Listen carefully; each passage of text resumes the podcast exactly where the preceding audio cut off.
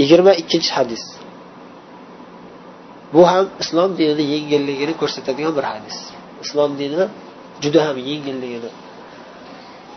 Tariqil mustaqim sirotil mustaqim nima ekanligini yana sal kengroq yana kengroq sal tafsilotini bayon qilib beradi.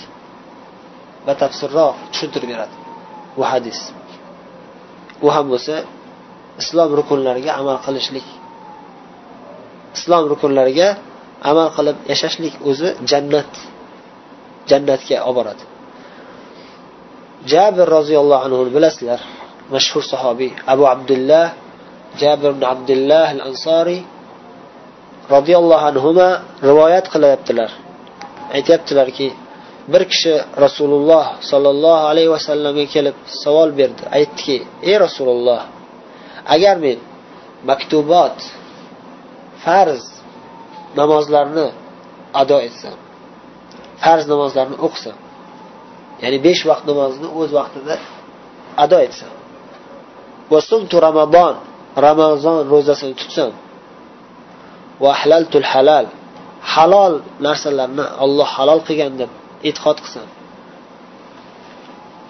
va harramtul harom harom qilgan narsalarni olloh harom degan narsalarni harom deb e'tiqod qilib qabul qilsam harom desam valam azid ala zalika shay'an. Mana shundan ortiqcha hech narsa qo'shmasam. Bunga ortiqcha narsalarni qo'shmasdan mana shu narsalarga amal qilib o'tsam bu hayoti dunyoda. Adhulul janna o'lgandan keyin oxir oqibat jannatga kiramanmi deb so'radi. Qola naam. Albatta. Ya'ni ha dedilar. Bu ham imom imom muslim rivoyat qilgan sahih hadis. Demak jannatga kirish yo'li islom. Islom esa mana shu islom arkonlariga amal qilishlik va alloh halol qilgan narsani halol deb qabul qilish kerak. Alloh harom qilgan narsalardan chetlanib harom deb e'tiqod qilish kerak.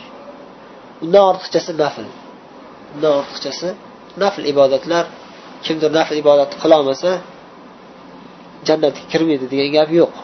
Inshaalloh jannatga kiradi agar hech bo'lmaydi deganda farz ibodatlarni bajarib o'tsa.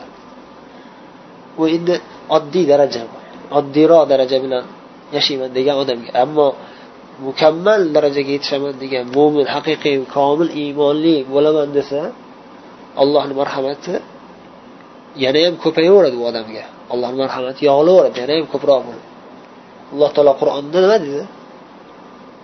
ثم أورثنا الكتاب الذين الذين اصطفينا من عبادنا فمنهم ظالم لنفسه ومنهم مقتصد ومنهم سابق بالخيرات alloh taolo aytyaptiki biz qur'oni karimni shunday bandalarimga shunday bandalarimizga meros qilib berdikki ular uch xil dedi o'ziga zulm qilgan gunohkor bandalarimiz ya'ni musulmon lekin gunoh ishlar qilib qo'yadi O'zini gunoh ish qilganini e'tirof etadi. Muqtasid. Muqtasid mana shu odam savol bergan. Mana shu farz namozlarni ado etadi. Halolni halol deydi haromni harom deydi. Farz amallarni bajaradi. Ro'za zakotga agar qodir bo'lsa zakot hajga qodir bo'lsa haj. Bu odam zikr qilmagan bo'lsa ham bu odam zikr qilgan paytda bu odam savol so'ragan paytda u zakot yoki haj farz bo'lmagan bo'lishi mumkin. Zakot farz bo'lgan bo'lsa kerak lekin u odam boy bo'lmagan bo'lishi mumkin. U odam oddiy bir kambag'al odam bo'lgan o'shanga bu odam zakot haqida so'ramadi chunki unga zakot farz emasligini bilgan. Haj haqida nima nimaga so'ramagan desangiz haj qachon farz bo'lgan? To'qqizinchi hijriy sanada ya'ni kechroq farz bo'lgan. Bu odam oldinroq so'ragan bu savol. Vallohu alam. Xullas bu muqtasid odam ya'ni muqtasid degani o'rta yo'l tutib o'rtacha darajada yashaydigan odam. Amal qilib ya'ni farz namozlarni bajaradi lekin mustahab amallarni bajarmasligi mumkin. U aytyaptiki hech bo'lmaydi deganda shunday yashasam deyapti. Yani bundoq bunday yashab tashlab qo'yishmagan sahobiylar aksariyat balki hammalari sahobiylar nafl ibodatlarni bajarishardi lekin kamtarlik qilishyapti o'zlarini man ko'p ibodatlar qilyapman deb o'zlarini ibodatlarini riyo qilishmasdi yashirishardi. Bu odam ham shu farz amallarni bajarsam jannatga kiramanmi deb so'radi. Ha dedilar demak bu muqtasid. O'sha alloh taolo qur'onda aytgan muqtasid darajasi. Uchinchi oliy daraja nima? Ko'pdan ko'p yaxshiliklar bilan sabiq oldinga o'tib ketgan odam. Oldinga o'tib ketgan peshqadam bo'lgan odam. Ilm desangiz ilm olgan. Amal desangiz amal ko'p. Da'vat desangiz da'vat qiladi.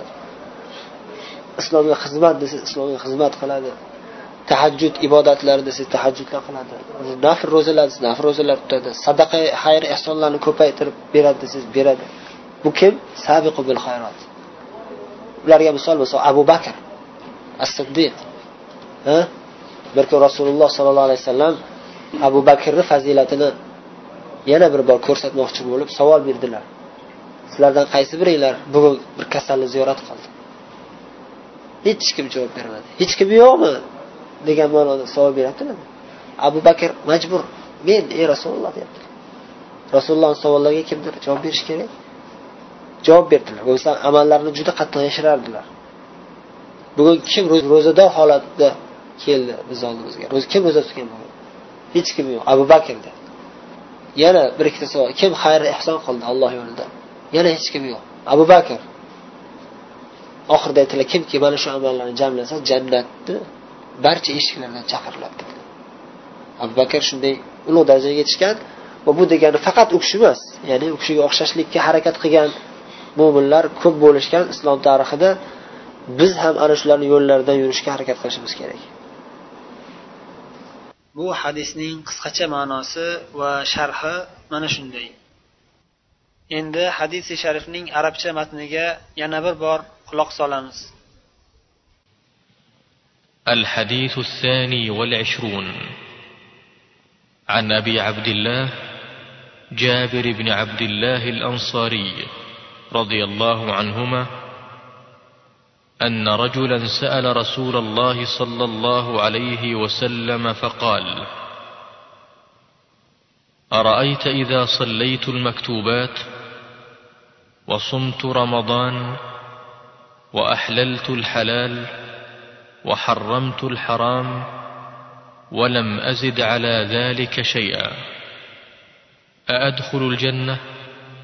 قال نعم. رواه مسلم.